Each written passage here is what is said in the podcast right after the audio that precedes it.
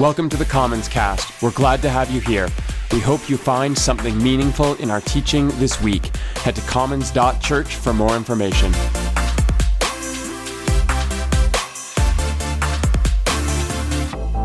Let's take a look back at where we have been this summer.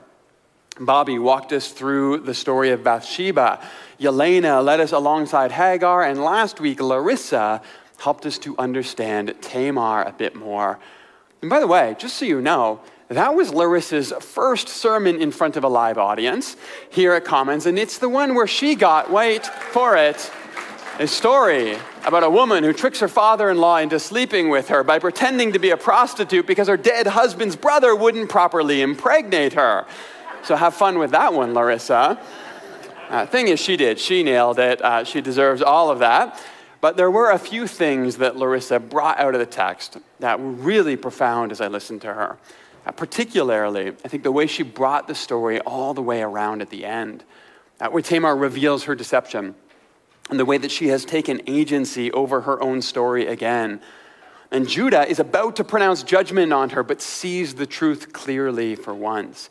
He responds, She is more righteous than I. And as Larissa said last week, that is the mic drop moment in the story. But here, for all of his faults, Judah realizes the moment for what it is. He doesn't try to weasel his way out. He doesn't try to make excuses. He doesn't even say, okay, you got me. He says what is true in that moment that Tamar is righteous for the way that she has cared for herself. And to think that that moment frees Judah and us as much as it does Tamar is remarkable. Because remember, Judah is the one who sold his own brother, Joseph, into slavery. And yet, here, something in him is woken up. Some sense of what is right that transcends the rules. And maybe that change is part of what sets him on a path that will lead to the eventual reunion with his brother. We may never know that. But as a white guy who has lived a lot of my life with the same kind of freedom and privilege that someone like Judah would have had in his world, I think it's meaningful for me to understand that Judah is no more abandoned by God than Tamar is. And that sometimes the leveling of the playing field that can feel like being brought down a peg can also be the blessing of the God that repairs and reconciles and puts right everything that has been out of balance for far too long. So Tamar has something to teach all of us, regardless of where we come to our story from, and I really love that about it. Today, however, we have one final story of shadow, and today we are going to make our way all the way back to Eve. First, though, let's pray. To the God who meets us in every story, whether shadow or light, whether ingenuity or humility, whether mistake or sin or victory or blessing, God, we welcome your presence in our stories today because we trust that you are working for our good right now, healing and repairing, caring and comforting, slowly moving the pieces and the understanding, the wisdom and the awareness that we need to see the places where your hand is present with us. And when we do, God of peace, might we recognize and be grateful for it. Might we give ourselves to the movement you imagine for us, to the story that you are working to tell and the kingdom you intend to build. And if we find ourselves today unsure of that story, unable to see the bigger picture from where we sit, we ask that your spirit be close and your peace confirm that your wisdom is available to us to open our eyes and see the love that surrounds us always. In the strong name of the risen Christ, we pray. Amen. Okay, today it's all about Eve, and we're going to talk about being created together. Uh, making of a helper, snakes and fruits, and imitation versus creation. But first, let's acknowledge that Eve has been stuck between a rock and a hard place for most of the last few thousand years. The Cliff Notes version of her story is that she is the one who was tricked by the snake into eating the forbidden fruit. sharing it with her husband, and then getting them, and all of us ever since, kicked out of the Garden of Eden, forced to toil endlessly when we could have all just been sitting around stark naked eating fruit all day. Now, that may or may not sound appealing to you. You can tell me after. But that's the gist of the story, at least is how we often tell it. The unfortunate part for Eve is that she has been cast vicariously, and sometimes even at the same time as the seducer who tempts her husband into disobeying God, yet while also being the naively seduced who is easily tricked by the crafty serpent.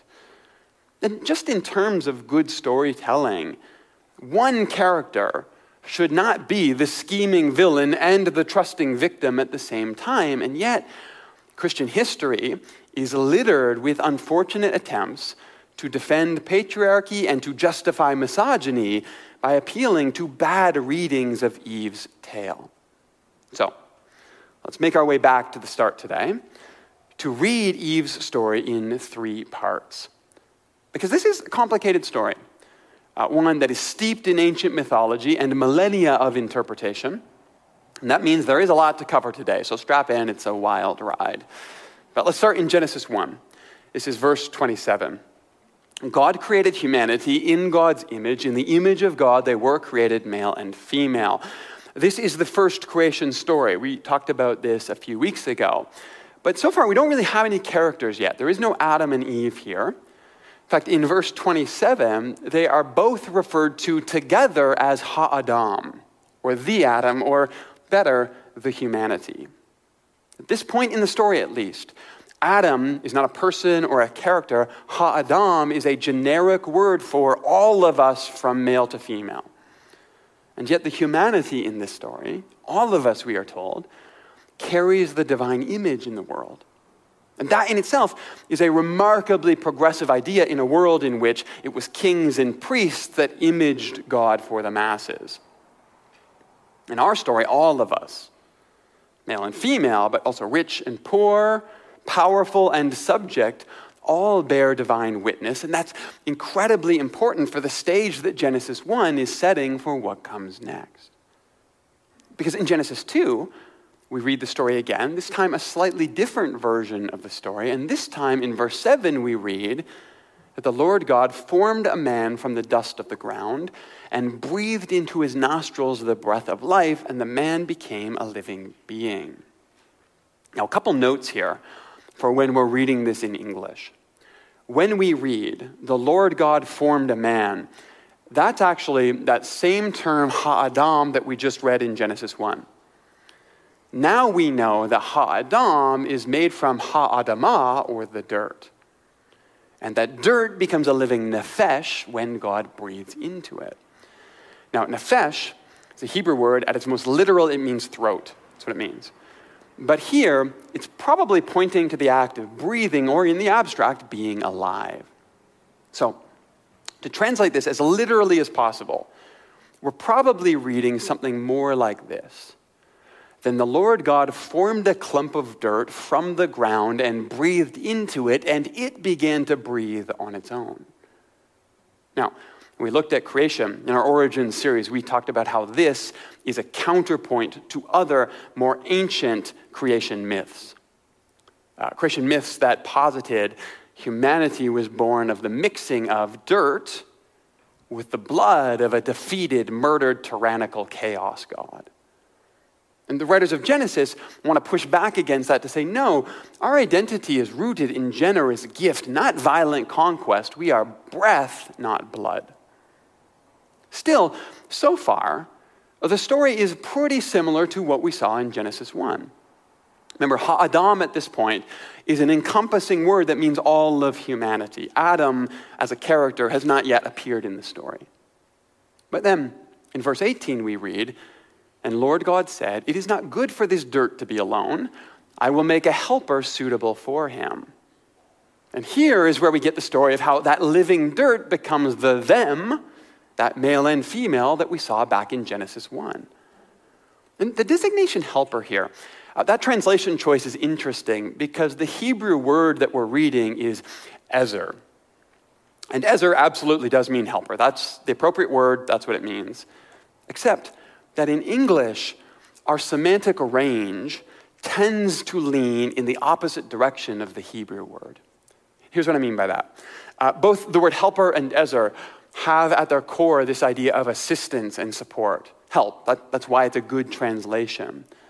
It's just that helper in English tends to automatically for us carry the connotation of assistance from below, right? A helper is someone who comes and supports and pushes you up. I think of how we use the term assistant. That's automatically the subordinate position in any relationship, right? Uh, you're not the assistant regional manager. You're the assistant to the regional manager, if you get that reference. It makes sense to you, right? But that's the idea. Ezer, on the other hand, in Hebrew, has exactly the opposite connotation for a Hebrew reader. In fact, in all of Torah, apart from this passage, the term is only ever applied to God and the help that comes from God. So, Exodus 18. He took the name Eliezer, for he said, My, God's, my father's God was my helper, Ezer. Uh, Deuteronomy 33, Hear, Lord, the cry of Judah, be his helper against his foes. And then a little later in the same chapter, verse 29 this time, Blessed are you, Israel, for who is like you, a people saved by the Lord? God is your helper, Ezer. And that thought extends throughout all of Scripture. For example, there's a very famous line in Psalm 121 that reads, I lift my eyes up to the mountains. Where does my help come from? The answer, of course, is God. So in Hebrew, Ezer means helper, that's the word, but the assumption is that help comes not from below, but from above.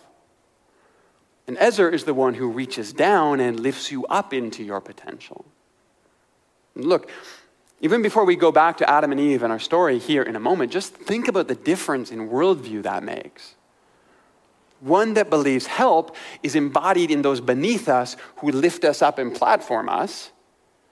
And another that believes help is embodied in those who reach down and elevate others.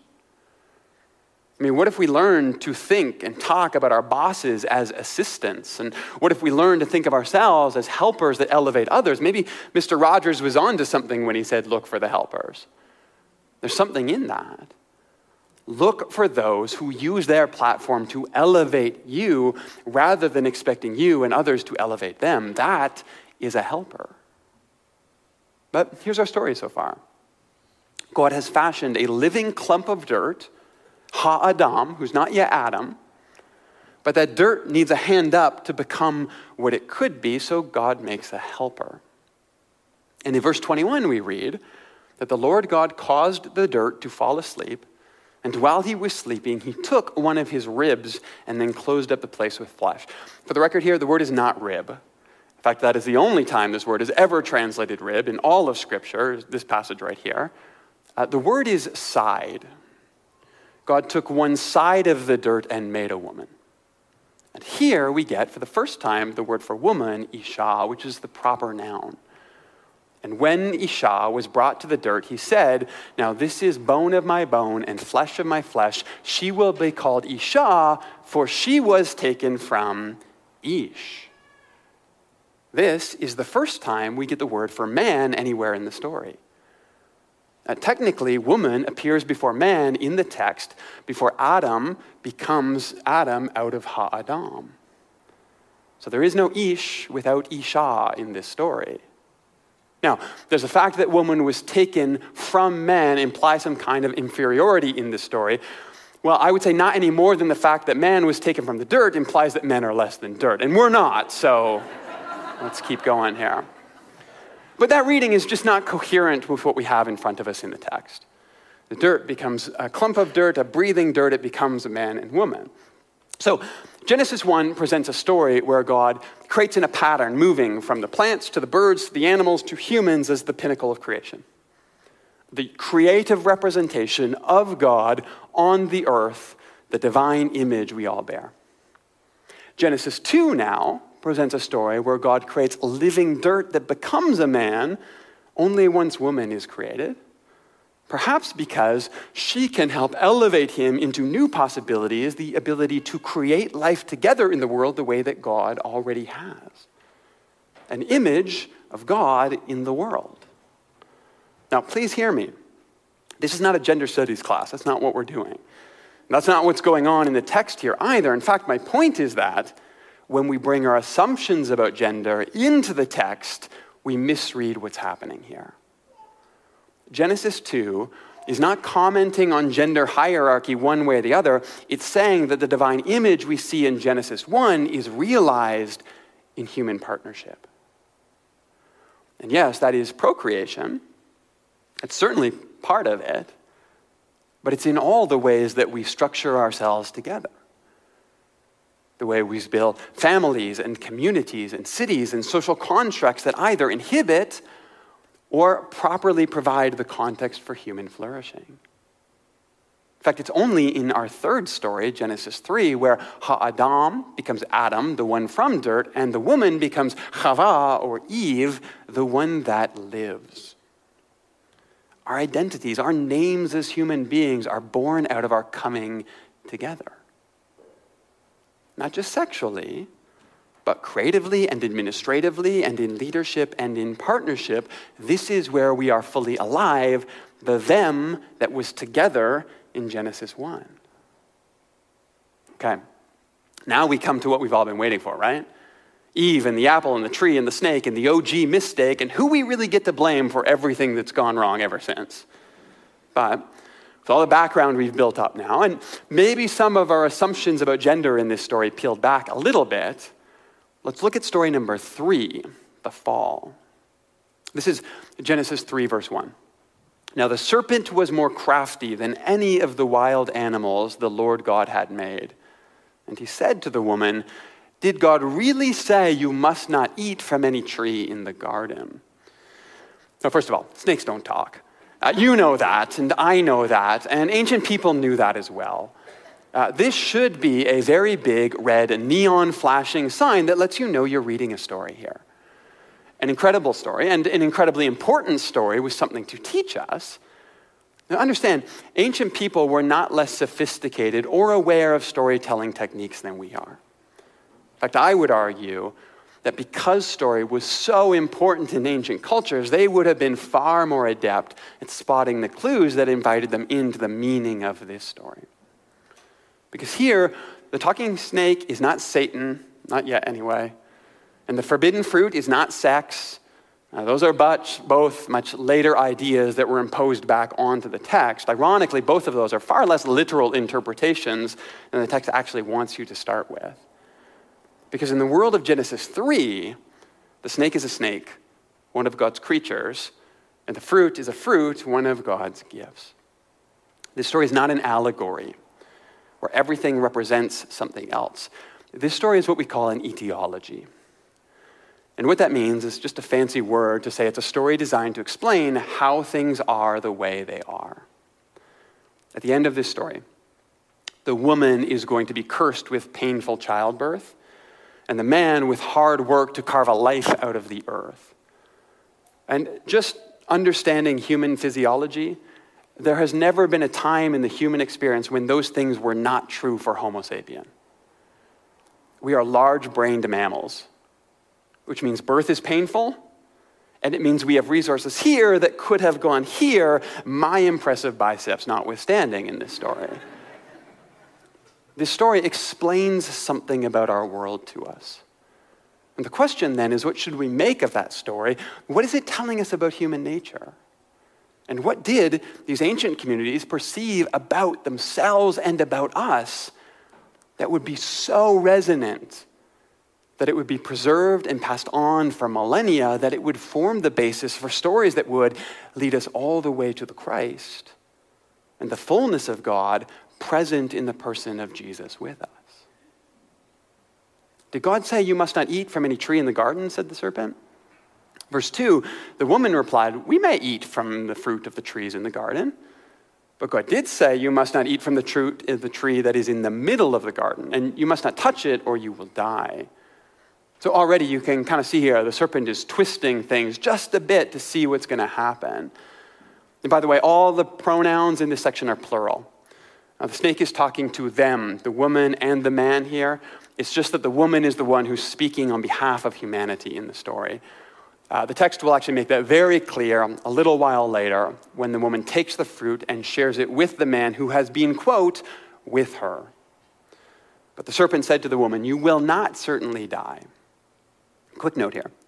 Uh, there's a lot of debate in Genesis scholarship right now about whether this should better be translated as a question, something more like, Is it certain you will die? That actually seems to fit better with the strategy the serpent is taking, like asking questions and sowing doubt and seeing what will happen. We're not going to settle that today, but regardless, the serpent continues here. For God knows that when you eat from the tree, your eyes will be opened, and you will be like God, knowing good and evil. So, two big questions. First, why is the woman speaking for humanity? And does that mean that she, and therefore all women ever since, share some unique culpability in the consequence of this story? And second, what is this tree about? This knowledge of good and evil. What are we being tempted with here in the story? And the answer for the first question from the text is decidedly no. The man and the woman are both present for the serpent's deception. They share the fruit together, and they both share in the consequences of that decision, both of them. In fact, everything that happens here in chapter 3 is entirely consistent with what we saw in chapter 1 when both were made in the image of God, and consistent with chapter 2 where Eve is named as the helper or the one who is made to offer a hand up to Adam. In fact, by the time you get to Paul in the New Testament, who is very firmly embedded in a patriarchal worldview, he actually pins all of the blame on Adam, saying that through Adam, sin has entered the world with disastrous consequences for everyone ever since. The irony, however, is that to shift all of the blame to Eve, as some do, or to ignore her culpability and say, well, she's not really smart enough to know what's going on, that's to miss the point of the Genesis narrative. Eve is neither vile seductress nor a naive victim in this story. She is a fully realized human character equal to Adam, and that's the point of this. The humans, all of us, are interconnected by our nature. In fact, we are only fully human together. It does still leave us with one question, though, about this tree how to make sense of this temptation. There are, of course, lots of ways to conceptualize this image, different interpretations of exactly what God intended here. We are not going to settle this one today. It's been thousands of years. But for me, there are two things in the text that are important. First, the knowledge of good and evil. That's a phrase that doesn't necessarily point to awareness. As in, the humans didn't know the difference between right and wrong until they ate. Otherwise, how could they know it was wrong to disobey God and told them not to eat? The phrase here can actually point to the authority to decide what is right and wrong. And you can see this in 1 Kings 3. There's a prayer there asking for wisdom to know right and wrong, but the same phrasing is used tov and ra, good and evil. And if that is the intent here, I think it opens up some insight into what's going on. The humans want to be like God. That, that's the phrase that the serpent uses. And that desire to be like someone else is the source of so much pain and suffering in our world. I mean, what is greed if not the desire to copy what we see someone else holding?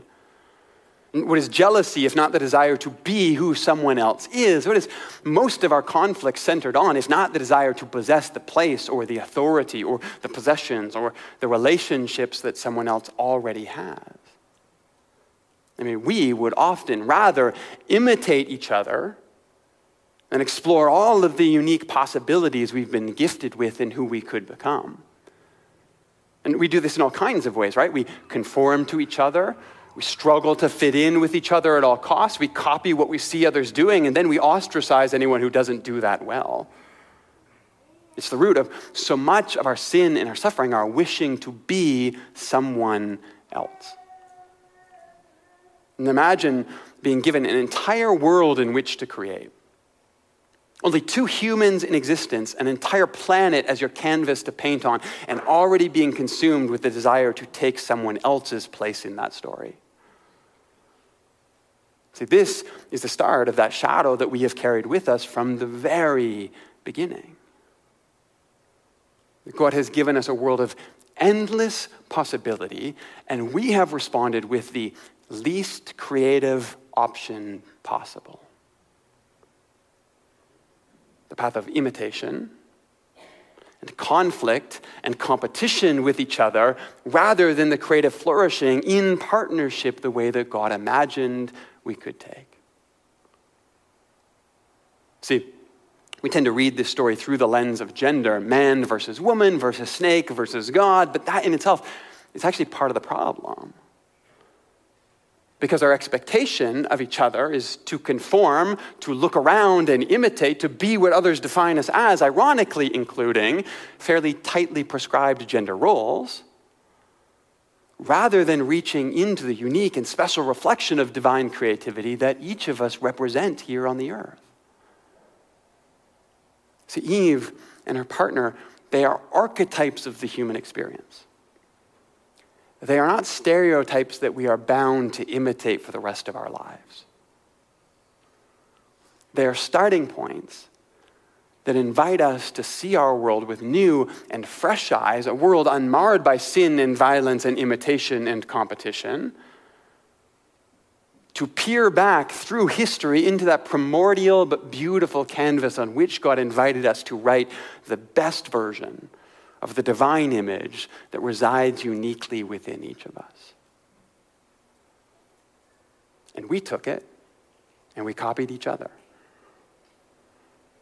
So may you know yourself as loved today for who you are. May you see yourself with the freedom to truly live into who you have been created to be. Unique and special in the world, May you recognize in Eve the full reflection of the human heights and depths that exist within you and everyone around you. And may these expansive archetypes be ones that free you rather than confine you. Ones that invite you to welcome the Spirit of Jesus, that invites you to become the unique expression of divine creativity you were always created to be. Let's pray. God, who meets us even within the shadow stories that we occupy. The spaces where we trade the freedom to be creative in the world, the courageous spirit that entails, for the easier path of imitation and conformity, and boxing ourselves into prescribed rules in the world. God, for those moments when we are too scared to be ourselves. And so instead, we imitate, we see ourselves in competition, we define ourselves by conflict. May your spirit be present in those moments to remind us that that is not who we are. That we are a unique spark of your creativity, born into the world to become everything you imagine us to be. And that that spark when expressed in partnership and relationship, in creativity with those who surround us, can free us from the desire to fight and imitate and be in conflict, and instead to express all of the grace and peace that has been extended to us. May we free ourselves by your spirit and invitation. And in that, might you help us do the same for each other. In the strong name of the risen Christ, we pray. Amen.